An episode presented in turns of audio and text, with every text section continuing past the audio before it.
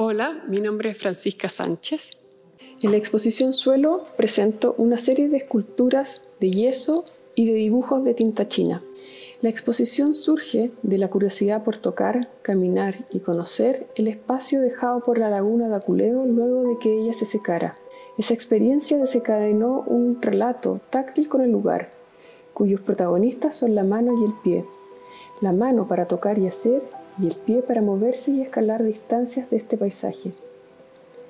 Las obras que presento son el resultado de una secuencia de acciones, de movimientos y negociaciones entre los materiales y lo que conseguía hacer con ellos. Usando el cuerpo como herramienta de medición, las dimensiones de las piezas se parecen mucho a las mías. Tomemos de ejemplo la escultura que se llama Boca. Es una figura de yeso con estructura de fierro de casi mi altura y es la superposición de dos partes.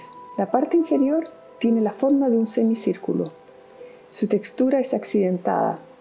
Esto porque para hacerla dibujé excavando la forma en el suelo y al cubrir o estucar con yeso las paredes, la textura del terreno se grabó. Al desenterrarla, dejé que la tierra quedara adherida.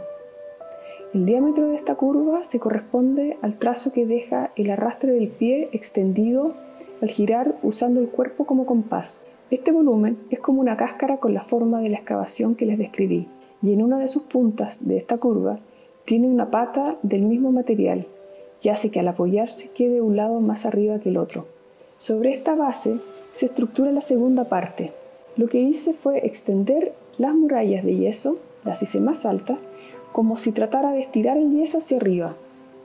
Su color es blanco y su textura es áspera, pero homogénea, lo que contrasta con la tierra y el grano de la primera forma de abajo. Vista en conjunto, esta pared de yeso de aspecto mixto va elevándose en la medida en que avanza replicando la curva de la base.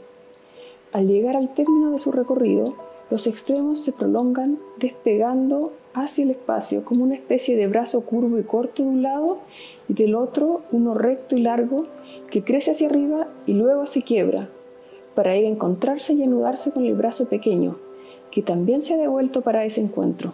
No es fácil este ejercicio de contener en palabras algo que fabriqué con un guion dinámico y espontáneo. Cuando me escucho, me cuesta mucho reconocer lo que está dibujado. Confío en que estas palabras son solo un gancho para llevarles a tocar y pedir a sus manos que les expliquen de primera fuente y con mayor simpleza esto que me cuesta tocar con las letras.